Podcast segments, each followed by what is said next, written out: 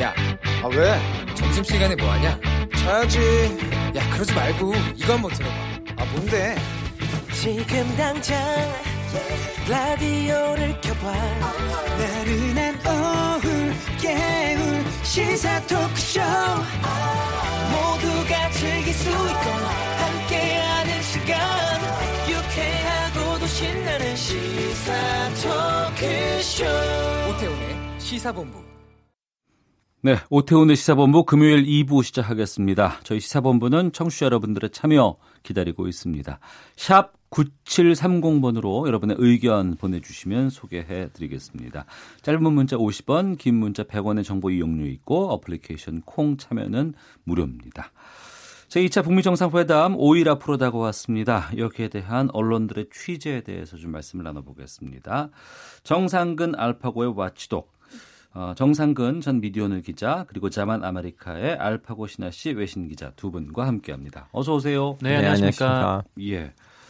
아, 먼저 알파고 기자. 예. 지난 남북 정상회담 지난해 있었잖아요. 1차. 예. 아, 그리고 또 1차 북미 정상회담 예. 있었고 이번에 이제 2차 북미 정상회담 다음 주인데 예. 분위기 좀 비교해 보면 어떻게 보세요? 분위기는 그나마 좀 긴장이 덜 되는 상황이라고 생각해요, 개인적으로. 왜냐하면 1차 때는 어, 어쩌죠. 음. 뭐 어쩔래나. 어쩔래나. 그런 감정이었는데 네. 지금 어느 정도 아 그래도 뭐 기분이 좀 약간 잡혔구나. 음. 이제부터는 거기에다가 주거하면 되는구나 하는 그런 기분이죠. 네. 이런 큰 뭐 세계적인 행사, 이벤트 이런 걸 앞두고 기자들 네. 많이 좀 긴장하게 되고 그러잖아요. 또 경쟁도 치열해지고요. 아, 네, 그렇죠. 뭐 아무래도 뭐 새로운 거를 먼저 뭐 전하면은 주목을 많이 받을 때이기도 하니까 네. 아무래도 이제 기자들 입장에서는 대목이라고 하죠. 이럴 때를. 음. 네, 네. 그렇습니다. 이번에 그 베트남 쪽에도 많이 좀 이렇게 가고 또 현지 언론에서도 많이 좀 이렇게 중점적으로 보도가 되고 좀 그런 상황인가요? 네, 뭐 그렇습니다. 뭐 현지 언론에서도 많이 주목을 하고 있는데, 근데 현지 같은 경우는 오히려 이 베트남 쪽에서 취재를 좀 자제해라 이런 지시가 내려온 모양이라고 하더라고요. 아 그래요? 네, 그러니까 일전에 이 김창선 북한 국무위원장이 하노이에 좀 일찍 도착을 해가지고 예. 이 김정은 그 북한 국무위원장이 좀 음. 이렇게 베트남을 좀 돌아다닐 수가 있으니까 국빈 방문을 하니까 그 동선을 알아봤는데 그때 베트남 기자들이 좀 많이 몰려든 모양이에요. 어. 그러다 보니까 이게 정상의 일정을 수행하는 데 있어서 좀 비밀리에 해야 되는 측면도 있는데 음. 이 베트남 기자들이 좀 많이 붙으니까 좀 베트남 정부에 좀 요청을 한 모양이더라고요. 그래서 네. 이 베트남 정부 쪽에서 좀 근접 취재는 좀 자제해라 좀 이렇게 얘기가 나와가지고 음. 그때 이후로 이 김창선 부장 주변에 이렇게 베트남 취재진이 잘 안 보인다라고 하더라고요. 네. 뭐 베트남 현지 분위기는 그렇고 뭐 우리나라에서도 지금 많이들 이미 가거나 좀 음. 곧 있으면 이제 간다라고 하는데 뭐 보통 언론사에서 한 다섯 명 안쪽에서 뭐 취재진이 일간지 같은 경우에는 구성이 돼서 간다라고 하고 이 연합뉴스 같은 경우는 좀 굉장히 많이 꾸렸더라고요. 뭐 특별 취재단 규모가 뭐 78명인데 어, 현지로 파견되는 기자만 13명 이라고 하고 어, 방송사들 같은 경우에도 이 KBS, SBS는 한 50여 명, 그 네. MBC는 한 80여 명, 그리고 이 중에서 이제 취재 기자는 한 15명 정도 이렇게 음. 꾸려서 간다라고 하더라고요. 굉장히 예. 좀 많은 인력이 투입이 되는 거죠. 어, 북미 정상회담 같은 것들이 있으면은 이제 뭐 방송 3사라든가 뭐 여러 가지 그 종편이라든가 이런 쪽에서는 뭐 뉴스 앵커들 현지로 보내서 거기서 특별 생방송에서 뒤에 보면은 여러 가지 그 음. 어, 나라의 아주 유명한 그런 구조물들 건물, 예. 이런 것들을 뒤에 배경으로 찍고 이제 방송하고 하잖아요. 예. 이런 거는 알파고 기자는 어떻게 보세요? 아니 그렇게 해야지 실 뭐 실감이 나잖아요. 네. 그, 래서 근데 그 이제 그 돈이 안 되는 사람들도 뒤에다가 초록색 점막을 넣고 다음에는 크로마키로 음. 음. 그런 식으로 길거리처럼 뭐 베트남 사람들 지나가는 식으로 하는 회사들도 있고요. 네. 이건 이제 그 회사들을 갖고 있는 스킬에 따라 음. 근데 사실은 이럴 때는 두 가지 목적이 있어. 하나는 진짜 그 2차 북미 정상회담에 대해서 얼마나 큰 어, 정보를 캐내느냐 이고요. 두 번째는 네. 이제 국제 행사이잖아요. 네. 뭐 이제 우리 회사가 이 정도 이제 기술이 생겼다. 우리는 이 정도로 음. 기술을 갖고 있다는 그런 경쟁도 있어요. 네. 그 기회를 누려서 이제 그 국제적인 언론 시장에다가 자신을 보여주고 가시하고 음. 그 시장에서 돈을 조금 더 벌자는 지지의 그런 어 뭐 속마음도 있다고 생각해요. 네. 그게 아무래도 좀 유혹이 강한 게 평소 네. 같으면은 뉴스를 어 뭐 뉴스 있는지 봐야지라고 청취자나 시청자께서 이제 뉴스를 음. 접하게 되는데 음. 이런 대형 이벤트가 있거나 대형 뉴스적인 어떤 가치가 있는 행사들이 있을 경우에는 어 꼭 한번 봐야지 음. 관심을 더 갖게 되고 그럴 때마다 좀 차별화될 수 있는 음. 것들을 많이 아무래도 방송사나 언론사 쪽에서는 좀 둬- 둬야 되지 않겠냐 이런 기획들을 하고 있지 않겠어요? 네, 그렇죠. 뭐 기획들이 뭐 어떤 게 지금 준비가 되고 있는지 뭐 방송사 내부 사정은 잘 모르겠는데, 음. 근데 아무래도 좀 관심이 쏠릴 수밖에 없죠. 이렇게 많은 분들이 보시니 까. 네. 근데 사실 이 보는 시청자들 입장에서는 뭐 그게 큰 자체는 크게 달라질 건 없어요. 왜냐면은 그냥 있는 그 화면을 중계를 하는 형식이기 때문에 근데 네. 다만 어, 이 방송사에서 뭐 어떻게 뭐 재밌게 하는지 뭐 어떤 패널들이 뭐 어떤 얘기를 하는지 좀 더 자기의 취향에 맞게 이제 선택을 하는 거고 음. 또 거기에 좀더 대중적이고 좀 더 이제 잘 준비된 그 방송사 쪽에 많은 분들이 이제 보시겠죠. 저는 일종의 박람회처럼 생각해요. 이런 행사들을. 박람회 네, 아니면 전시회. 네, 네. 우린 이 정도로 방송 기술을 뭐 다양화했고 어. 이 정도로 우리를 성장시켰다. 음. 앞으로 우리를 선택해 주세요. 네. 그런 식으로 저는 받아들이고 있어요. 음. 근데 이번 그 2차 북미 정상회담의 경우에는 1차 때라든가 아니면은 그 남북 간의 그 정상회담과는 다르게 구체적인 내용이라든가 일정이라든가 뭐 이런 진행 상황이라든가 이런 것들이 잘 공개가 되지 않고 있는 상황이에요. 네. 그러니까 그 부분들을 솔직히 원래는 취재를 해야 되는 것이 음. 기자들의 의무인 거잖아요. 네, 그렇죠. 근데 지금은 물론 이제 어 회담의 성공적인 개최를 위해서는 극비리에 제- 그쪽에서는 준비를 하고 있을 것이고 음. 근데 또 기자들은 또 그걸 또 빼주는 맞아요. 것이 또 자기들의 일이니까 지금의 현재 상황은 어떻게 판단하세요? 뭐 진짜 그 기자들 입장에서는 굉장히 뭐 복잡한 심경일 것 같다는 느낌이 드는 게뭐 네. 현지를 간 기자들도 그럴 거예요. 특히 이제 사진 기자들이 아마 그런 음. 고민을 많이 할 것 같은데 사진 기자가 예, 어. 이 동선을 알고 뭐 어느 쪽으로 올 건지 음. 좀 파악을 하고 심지어 이 회담 장소가 어딘지는 알아야 좀 가서 보고 아 이 위치에서 찍으면 사진이 이런 구도가 음. 나오겠구나 이렇게 생각을 할 텐데 네. 이게 지금까지는 뭐 아무것도 지금 알려져 있지 않은 상태이다 보니까 음. 그냥 일단 거론된 후보지들 중심으로 좀 가서 좀 사전 답사도 하고 좀 그런 모양이더라고요. 네. 뭐, 뭐 취재 기자 같은 경우에야 사실 이 두 정상이 만나는 장면을 뭐 근접해서 취재를 하는 거는 사실상 불가능하기 때문에 음. 뭐 일단 뭐 방송사 카메라나 아니면 마이크가 되면은 그걸 듣고 써야 되니까 뭐 그분들 같은 경우에는 뭐 TV를 보고서도 큰 문제는 없는데 이 촬영 기자나 사진 기자들 같은 경우가 굉장히 좀 고민이 많을 것 같아요. 그럴 때는 주로 풀 기재단이 들어가죠. 왜냐하면 그렇죠. 예. 왜냐하면 생, 생각해보세요. 세계적으로 하나의 얼가니제이션인데 행사인데 거기에 대고 모든 언론사들의 사진 기자들하고 에, 캠 기자들이 들어가면 다 붙을 수는 에, 없겠죠. 그거 망, 망해요. 그럴 때는 음. 그 한국에서도 있었듯이 그 1차 남북한 정상회담 때그 네. 무조건 그 양쪽 북한 쪽에서 한쪽 미국에서 한쪽 음. 와서 사진을 찍고 촬영을 하고 배포를 할 거예요. 음. 그래서 사람들 그걸 받았을 거예요. 솔직히 말하자면. 그래서 사진 기자들은 제가 너무 마음 아픈 거 뭐냐면 어차피 앞으로 언론이 쓸 사진들은 너무 뻔할 건데 네. 거기 가서 무슨 차별화를 하고 뭔가 다른 사진을 찍어야 되는데 그거 무엇인지를 모르고 가는 건데 음.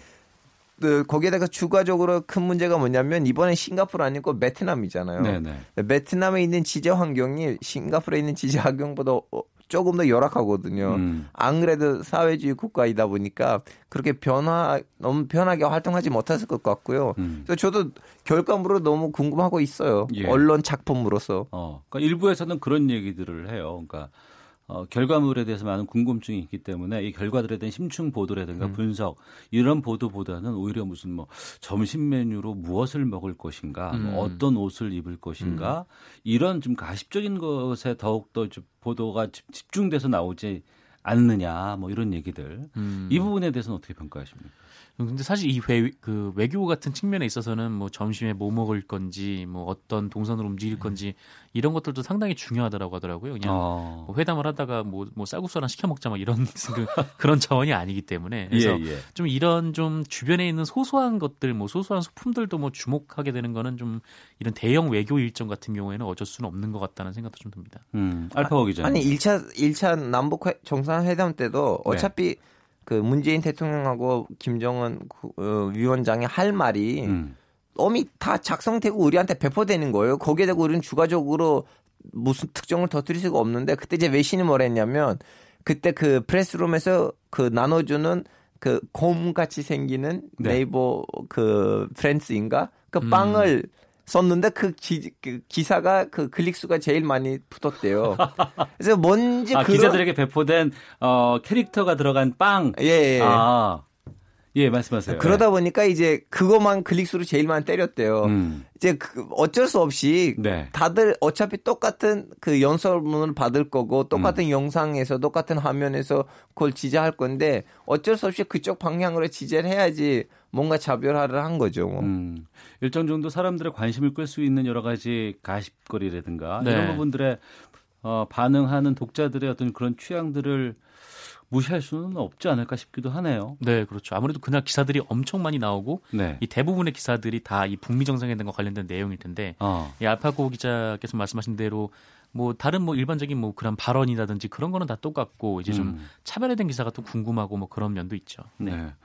하지만 또 그것만 다 나오게 되고 또 그거 거기에만 집중되면 그건 또 본질에서 벗어난 부분일 수도 있기 때문에 네.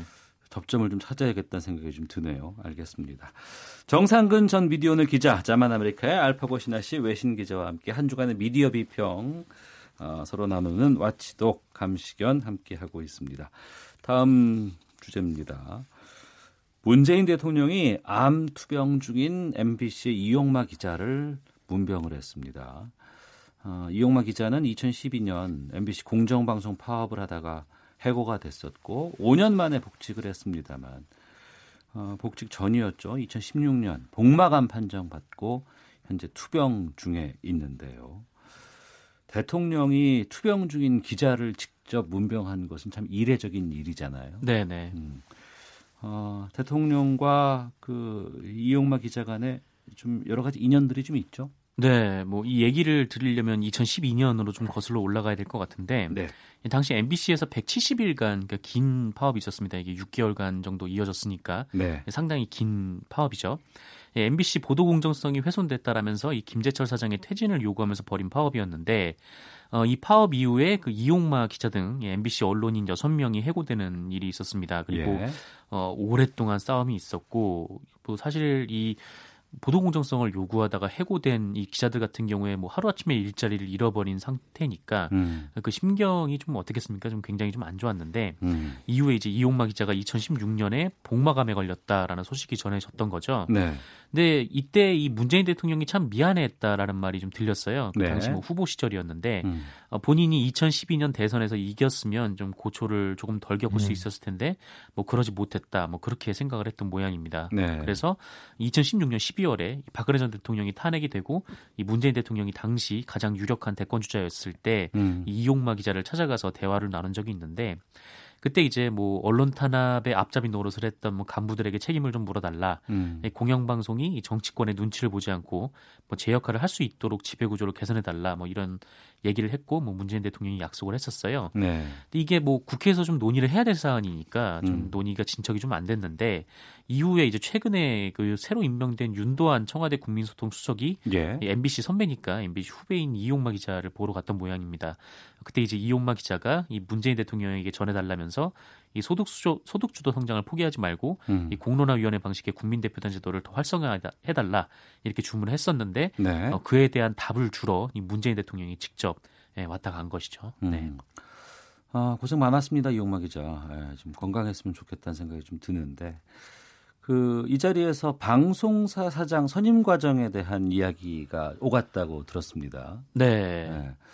어, 공론화위원회 방식의 국민 대표단을 공영방송사 사장 으로 선임하는 이런 절차로 했으면 좋겠다. 그러니까 쉽게 말하면 시민 참여형으로 사장을 뽑았으면 좋겠다 이런 부분인가요? 네, 뭐 그렇습니다. 이게 뭐 공론화위원회 방식으로 해보자면서 네. 이게 공영방송 사장 선임 과정부터 한번 도입을 해보자. 음. 그래서 여기서 잘 되면 뭐 이후에 뭐 검찰총장이든 뭐 경찰총장이든 뭐 권력기관장들도 이렇게 할 수 있지 않냐 뭐 이런 얘기였는데 네. 이 공영방송 사장 선임 과정부터 하자라고 했던 게 아마 뭐 최근에 MBC나 KBS 뭐 YTN에서 했던 것과 무관하지 않은 것 같아요. 뭐 음. 이전과 크게 달라지지 않은 제도였지만 네. 이 중간에 이 시민들의 의견을 묻는 장치를 한번 좀 끼워 넣어봤거든요. 네, 네. 어, 그리고 이제 새로운 사장이 선임이 됐는데 어 그때 이제 이전 같은 경우에는 새로운 사장이 선임이 되면 이 내부에서 막 출근 저지 투쟁하고 막 그 보통 그 난리 난리 이렇게 났었는데 이번 같은 경우에는 이렇게 뭐 시민들의 의견을 받아서 그 선임 과정에 좀 넣어 보니까 음. 좀 이게 무난하게 안착을 했다 뭐 그런 평가를 좀 받고도 근데 선배님 그런. 사례가 외국에 있대요. 시민이 직접 사장을 뽑는 사례가. 음, 이런 형태의 사례는 좀 없다라고 보여지는데, 근데 다만 좀 비슷한 것들은 있어요. 이게 뭐냐면은, 그러니까 어떤 특정한 이제 불특정한 이제 시민들을 뭐 모아가지고 이 사람들이 사장을 뽑는 경우는 없지만, 근데 어떤 시민들을 단체할 수 있는 시민 단체들이 뭐 공영방송 이사로 대거 들어간다거나 아니면은 음. 이 사장 추천 위원회 같은 거를 구성을 해서 뽑는 사례들이 있다라는 거예요. 그래서 이 독일 GDF, 같은 경우는 이사의 수가 KBS보다 네. 엄청나게 많죠. 77명이 이사로 들어가 있고 음. 이게 비단 정치권뿐만 아니라 뭐 어떤 뭐 방송 관련 시민 단체 아니면 뭐 장애인 단체 뭐 학부모 단체 이런 단체들도 다 들어가 있다라는 거죠. 네. 뭐 이런저런 그 사례들이 있습니다. 그러니까 이게 법으로 규정 돼 있는 상황이기 때문에 이제 국회에서 이걸 처리해야 될 수밖에 없는 입장이지만 네네. 대통령이 뭐 단독적으로 할 수 있는 부분들도 아니고 하지만 아, 공영방송사의 사장을 시민들이 좀 참여해서 의견을 반영하는 것이 좋지 않을까라는 지금 주장들이 나오고 있는 거 아니에요? 네, 그렇죠. 어. 여기에 대해서 알파오 기자는 어떻게 보세요? 저는 완전히 이렇게 그 정치인을 뽑는 형태로 가면 안 된다고 생각해요. 왜냐하면 네. 그 방, 그 공영 방송은 어떻게 보면 일종의 원래 우리의 지향이 일종의 선생님 같은 역할을 해줘야 되는데 음. 학생들이 나와서 선생님을 뽑는다는 거는 좀 약간 안 되고 오히려 학부모들이 나서서 선생님들한테 이러저러 하잖아요. 그래서. 방금 전에 독일 사례는 바람직한 사례를 보고 있지만 음. 완전히 그걸 뭐라고 해야 되나요? 그 딱 이렇게 몇백만 명 시민한테 던지고 니네들 뽑아라 하면 음. 그러면 그 앞으로의 큰 문제들이 일어나지 않을까 싶어요. 뭐 포퓰리즘이라든가 아니면 그, 그 시민들이 어느 순간부터 어떤 정치형을 가지면 그럼 그쪽으로 항상 나올 것 같고 네. 뭐 저는 BBC가 제일 마음에 들어요. BBC, BBC는 예. 너무나 하나의 영국의. 이제 기관이 단체가 돼버리다 보니까 음. 이쪽에도 저쪽에도 끼루지 않고 그 안에서 돌다 보니까 네. 저는 지- 개인적으로 제일 바람직한 거는 BBC가 아닐까 싶어요. 음. 해외 공영방송 사장 선임과 관련해서 좀 뭐 조사가 된 게 좀 있나요? 뭐 말씀드린 대로 이제 GDF 같은 경우에는 뭐 77명의 이사진들이 모여서 선출을 하는 거고 네.